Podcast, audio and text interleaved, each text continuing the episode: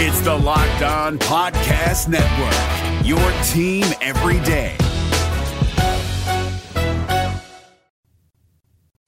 You are Locked On Reds, your daily Cincinnati Reds podcast, part of the Locked On Podcast Network, your team every day.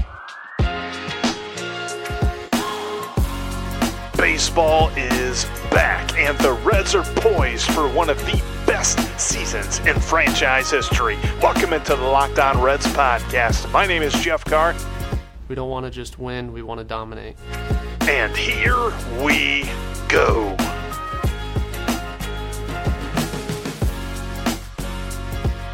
What's up, Reds fans? Welcome in to the Locked On Reds podcast. We are a week away from opening day. That's right, it is almost here. I can just about taste the skyline that I'll be eating from my couch watching the game on TV. But nonetheless, we're going to have baseball back. Got a few items of news to get to you here on this weekend edition of the Locked On Reds podcast leading up to the season. We're going to jump into a news piece, not necessarily about the Reds, but about all of baseball. Something that I find very intriguing because it is a resource I use quite a bit. Also, want to talk about our man, Derek Dietrich. It's nice to have him back. And then look at a few prospects who are making some noise in camp and could possibly play a role in 2020. And that is based on words that people at camp are saying, not just your old pal Jeff Carr is bloviating and all that good stuff about. We're, we'll get to all of that here in just a minute. Make sure that you are subscribed, though, to the podcast. Whatever podcasting platform you're using has that subscribe button. You won't miss any episodes that way. Also, check me out on Twitter at Jeff Carr with three F's and follow the show at Locked On Reds on Twitter, Facebook, and Instagram. I'm, going to try and utilize Instagram a little bit more. I was planning on doing a lot more from the stadium, but that will have to wait till next year. We'll get creative with it on this shortened quarantine season. We're going to call this the quarantine season, I think. But uh, anyway, yeah, and, and uh, two, uh, one, one real quick note because I'm really happy about this coming up for the weekend. This is a great thing for the weekend, or maybe I'll save it for opening day. I think I might do that. I, I, finally found a bottle of Angel's Envy bourbon. I don't know if you listening to this right now are in on the whole bourbon thing. I know that there's plenty of people who are happy with bourbon. I'm pretty happy with bourbon. But when it comes to some really good stuff out there that everybody loves, it's really hard to find. And Angels Envy is one of those. I mean, don't get me started about anything that's made by Buffalo Trace. That stuff is amazing and everyone knows it. And anytime you talk to anyone at a liquor store and you ask them about it, they're like, buddy, I don't know when it's coming back because whenever the truck's here, people are chasing them. People love bourbon around Cincinnati. That's just the case, and I'm definitely one of them. And I'm looking forward to breaking open this bottle of Angel's Envy. Anyway, just had to get that off my chest. I'm really excited about it. So, uh, the first thing I want to talk about today, I told you, is a little bit different. It's not necessarily Reds focused, it's for all of baseball. And it has to do with one of my favorite websites, one of my favorite resources for studying the game today, and that is Baseball Savant, aka StatCast, all that good stuff. It, it relied on TrackMan last year. Now, this year, they are switching to a new system. And that was a plan that was in place well before COVID 19. It wasn't like, oh, hey, a pandemic hit let's change up our entire stat model. No, no, no. They're they're not doing it. Uh, the plan was in place. However, with COVID 19 and all that good stuff, it's kind of thrown a wrench in the plans of getting everything transitioned over.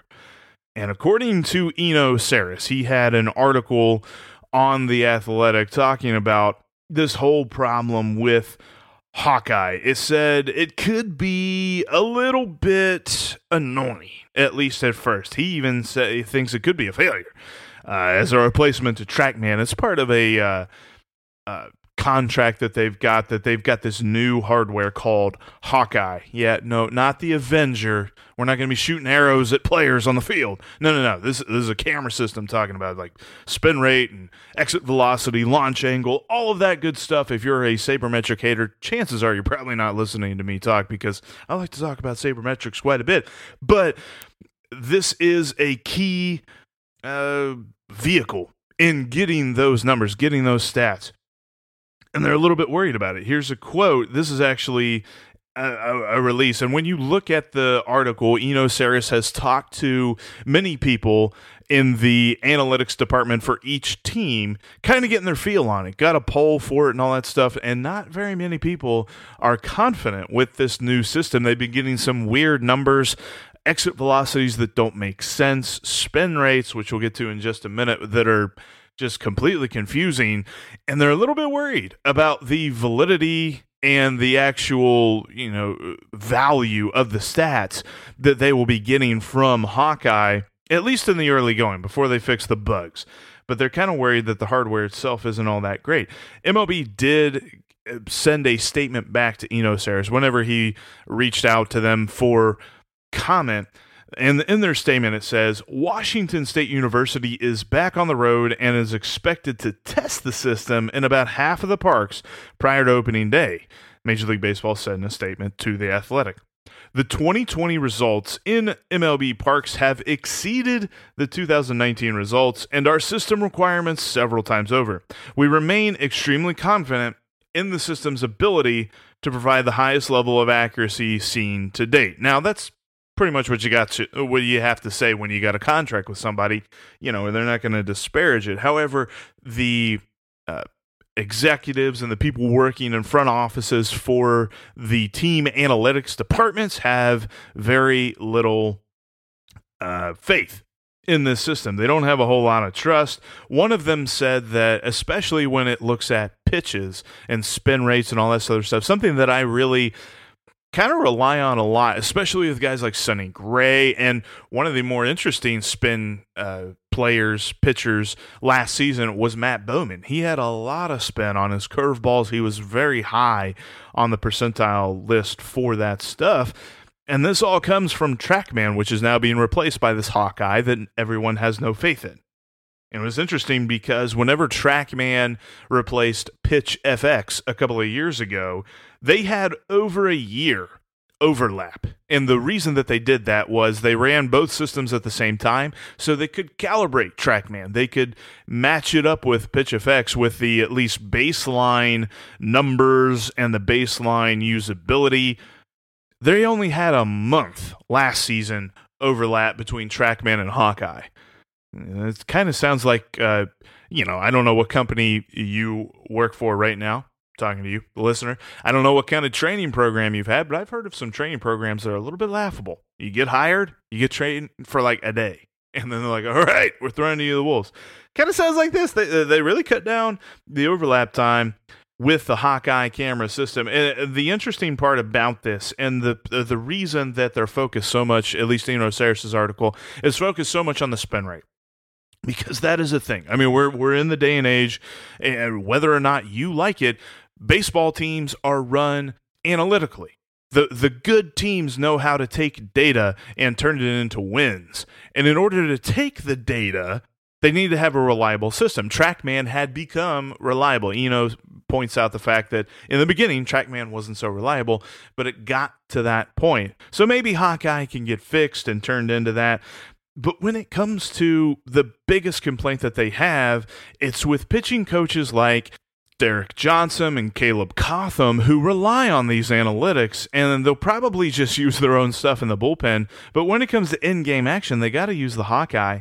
And in order to figure out the spin on a pitch, they have exactly one camera and it's in center field. And they and the report, Eno Sarris called it camera 12, quote unquote, camera 12. It's in center field. And, and in order to capture the spin rate, it's inefficient. It's a slow motion camera that captures things at 100 frames per second. Now that sounds all right, right? 100 frames per second. That sounds like a lot. Well, yeah, let me let me point something out to you. Edgertronic cameras, which are standard because of the Houston Astros in bullpens and things like that, capture slow mo at five times that speed, so around 500 frames per second. Rapsodo cameras, like what Trevor Bauer likes to use, and guys like that, capture it. They have two settings. You can tell it, okay, you can capture it at 640 frames per second or 850 frames per second. Rapsodos are way better than this Hawkeye thing. And then, it, even just for comparison, for everyday use, something we can all relate to, smartphones today that have slow mo cameras on them capture slow mo video at 240 frames per second. That's right, the phone, likely, I don't know what phone you got, but whatever phone you've got in your hand probably has a better slow mo camera on it than this Hawkeye thing. It just really sounds like they have an uphill battle with this new technology, quote unquote, because it doesn't sound that new. And, and then one final quote, and I, I just this story fascinates me because of the statistically inclined nature of today's baseball fan and how Major League Baseball seems to kind of be neglecting that whole idea with this Hawkeye system. A quote from a player development executive who has used Hawkeye so far in these summer camps. He says Hawkeye's spin rate estimator is done by a Rapsodo with a zoom lens installed 550 feet away that samples five times slower than a Rapsodo. The executive went on to say that's the best way to describe their method. So there's plenty of existing technologies out there that's better than what Major League Baseball has provided for this. And they're a little bit concerned about how this is going to work, especially in a 60 game season. Not a whole lot of time to work this out. So it'll be something interesting to see. I like to look at StatCast and talk about exit velocity and launch angle and spin rate and all that good stuff. Sounds like the thing that captures that information is going to be a little bit unreliable, at least in the early going. So, uh, coming up here, I want to uh, give a quick shout out to our buddy Derek Dietrich, and we're going to look at some prospects who could make some noise in 2020. But first, the news came out the other day that Derek Dietrich was added to the 60 man roster for the Reds, bringing that total to 58 men on the Reds 60 man roster. Still a couple of open spots there for them to play with. But I remember back when they announced the original 57 men on the roster, leaving Derek Dietrich the only member of the team from spring training not on that list they left them off, and everybody was like, "Whoa!" There were there were two camps. There were there was one camp that was like, "Whoa! Why why they leave him off? What, what do you do? He he looked he looked like he could come back and do some good. He's healthy now. We needed to give him a shot. I thought I thought he could be something at least in the way of depth for the Reds in 2020. And then there was this other camp like, he hit 187. who cares? We don't need him. Let him go not that big a deal. I was definitely not in that camp. I was kind of somewhere in between. I, I, you know, I, I thought that he could be something. He's very easy to root for. Now, I'm not going to sit here and try to break down as to why the 187 batting average isn't as bad as Derek Dietrich can be. And he even mentioned in his chat with C. Trent Rosecrans for The Athletic that it was like he was hitting with one arm most of the year last year. You know, he's got two arms. He's ready to go. That shoulder injury really nagged on him a lot and kind of zapped his productivity. But I'm not here to defend him and say that he needs to get a ton of extra playing time. The Reds have made plenty of offseason moves and have made his path to playing time just that more murky. But it will be nice to have him back on the roster. And a big shout out to him. Plus, the news came out that the reason he was left off the roster in the first place was because of COVID 19. He had a positive test on Goodyear, and he had mentioned in the story that he'd never really had more than mild symptoms. He even said there there was a day where he just felt more tired than normal. And he, he definitely recognizes there's plenty of people out there that have been far more negatively affected than he has, but he is cleared and he's ready to go. My favorite quote from it, though, was they said that Nick Krall he he said that Nick Krall contacted him and was like, "You ready to come out of baseball purgatory?" And Derek said, "Yep, but I'm not ready to go to heaven yet. I'm ready to come back down and kick some ass, take some names." So I love this dude, man. He's so easy to root for, and I'm so glad that he's back on the roster. I don't know what kind of impact he will have. Like I said, the roster is pretty full, and he is part of a depth package as far as bats are concerned. Look, he's got some pop you know, we can argue until we're all blue in the face about why 187 batting average isn't that great. But then you look at his power numbers, his OPS, and all that good stuff, and it evened out to make him an OPS plus of 100 last year, which means he was exactly at league average. And to say that a guy who batted 187 is a league average batter, eh, you're not looking at the whole picture. You got to look at what the rest of the stuff he's done. He could be an interesting factor. Think of this: he could come into a game, uh, the final uh, series of the season. The Reds are playing the Twins, and they need that one more win to get over the hump and win the division. And then Derek Dietrich comes in as a pinch hitter and blasts a home run. That'd be amazing and, that would just be exactly what we hope for from our man Derek Dietrich. It's nice to have Dietz back on the team. One last thing too, and he's a guy that I would have included. He wasn't on the roster whenever we talked about this, but the the guys who had been kind of displaced by the offseason moves. He's a guy that would have been on that list. Now let's look at some dudes who it could be interesting to see exactly what they do for the Reds. And I'm not just speaking out of the side of my neck with this sort of stuff. I'm not just trying to come up with something out of thin air. A couple of guys have been mentioned by David Bell and by others in summer camp as possible prospects who can make some noise. And the first one is our man Jose Garcia, who I would love to see get some playing time this year. Now, look, we, we we've already said in the past that this year wasn't going to be his year because he's probably going to start at double A or triple A or something like that and get his chops in the minor leagues. Guess what? That's not going to happen this year because there's no minor league baseball. So he's got to get his chops somehow. Maybe that's just through practice at Prasco Park or things like that. But David Bell has some other thoughts on this. A quote from David Bell Jose Garcia is an exciting young prospect that is coming on fast, and we want to see him as much as we can. David Bell said. He has never played above A ball, but because he's coming on so strong, he's putting himself in a position where he could contribute as early as this year. That's right, folks, as early as this year. He goes on to say, so we need to get him around a major league atmosphere as much as possible.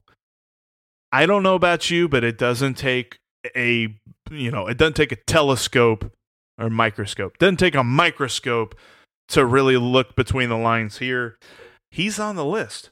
And and we've talked about the weakness at shortstop. We've talked about Freddie Galvis. We've talked about how if Francisco Lindor becomes available, the Reds should jump on him yesterday. Things like that maybe the reason that they didn't go all in and trade for Francisco Lindor is because they knew they had something with Jose Garcia and his talent. And then spring training just affirmed that a little bit more. And now summer camp is affirming it a little bit more.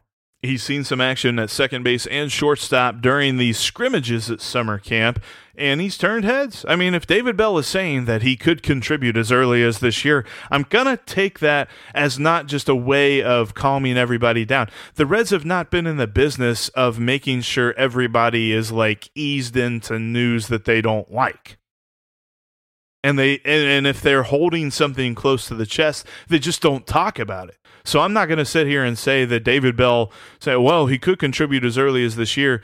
Is like when that really annoying coworker comes to your desk and you're just trying to agree with him and get him away from your desk and get him out of here just you know trying to dismiss everything. I don't think david bell's dismissing this. I think jose garcia could be in the plans and that would be phenomenal. I, I'd be all in on that probably have to see an injury at least first or a COVID 19 positive or something like that. Somebody will have to go on the injured list, at least initially. I don't see him just all of a sudden starting over Freddie Galvis, but, you know, if we're like a week or two into this thing and Freddie Galvis is batting like a buck 10 with 15 strikeouts and a home run to his name, maybe I, I don't know. That that's just that's me kind of expounding on things. I don't know that there's too much to extrapolate there but we could see jose garcia this year. Another guy who has impressed is jonathan india. Dude hit uh, dude has hit a couple of home runs one off of amir and the other off of tyler mahle and they said they've been impressed with his work at both second base and third base so India could be moving up. I don't know that we see him this year, but the fact that last year was so bleh in the Florida State League for him, and we've talked about it before with Doug Gray, we've talked about it with a couple of different people, that maybe this guy's a bust already.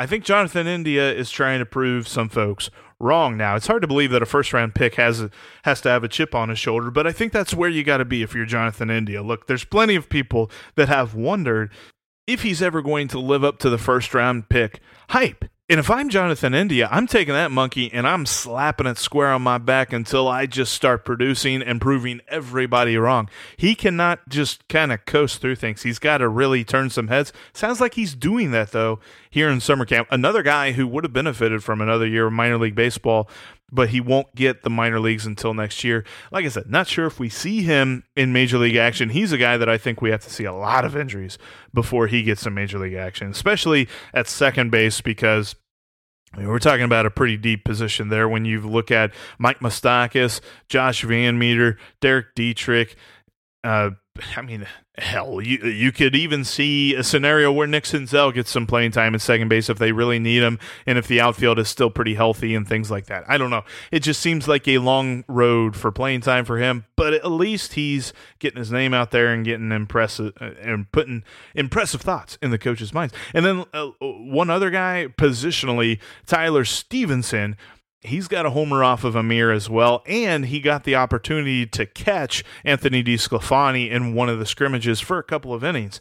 As far as Tyler is concerned, David Bell was talking to C. Trent Rosecrans about him. He said, Tyler, he is in a great position being a catcher and being a top prospect in our organization. We're seeing why. He can really hit, Bell said. He's improving defensively and he's getting closer and closer to being able to contribute at this level. But it's a very demanding position. He hasn't played above double A, but he's coming on fast, and we believe in him. We're going to develop him, and there's definitely no limitations on when he can arrive.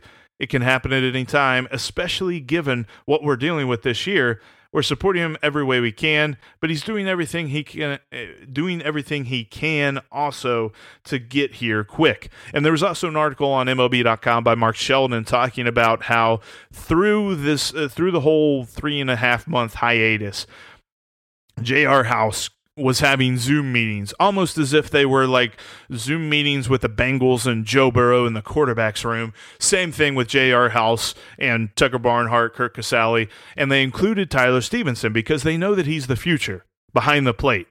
Tucker and Curt are the main guys this year specifically, but Tyler's probably the guy, maybe even as early as next year with the talent. They said that he's really improving defensively, like everyone said, but he's he's got a head for the game. He's got knowledge and he's ready to go.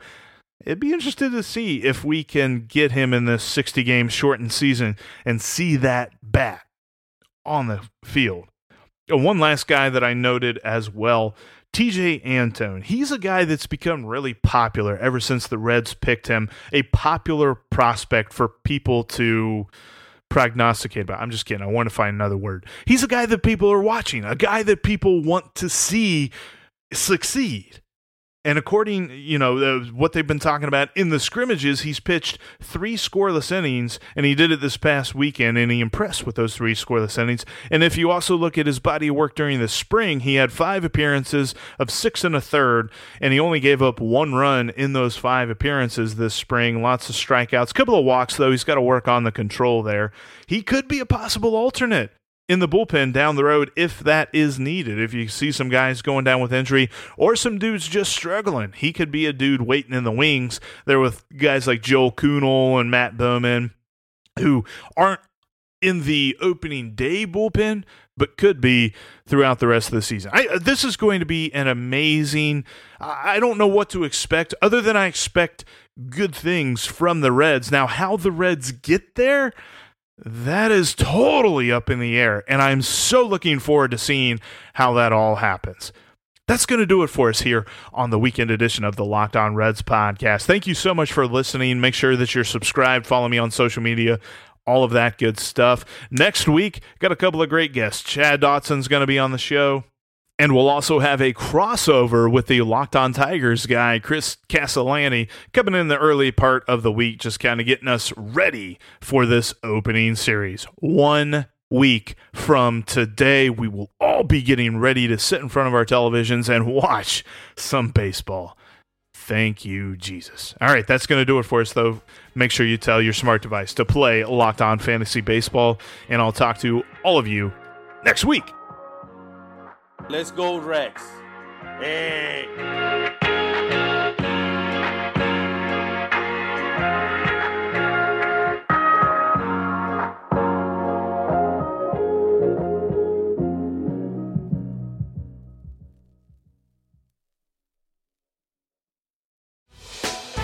Hey, Prime members, you can listen to this locked on podcast ad free on Amazon Music.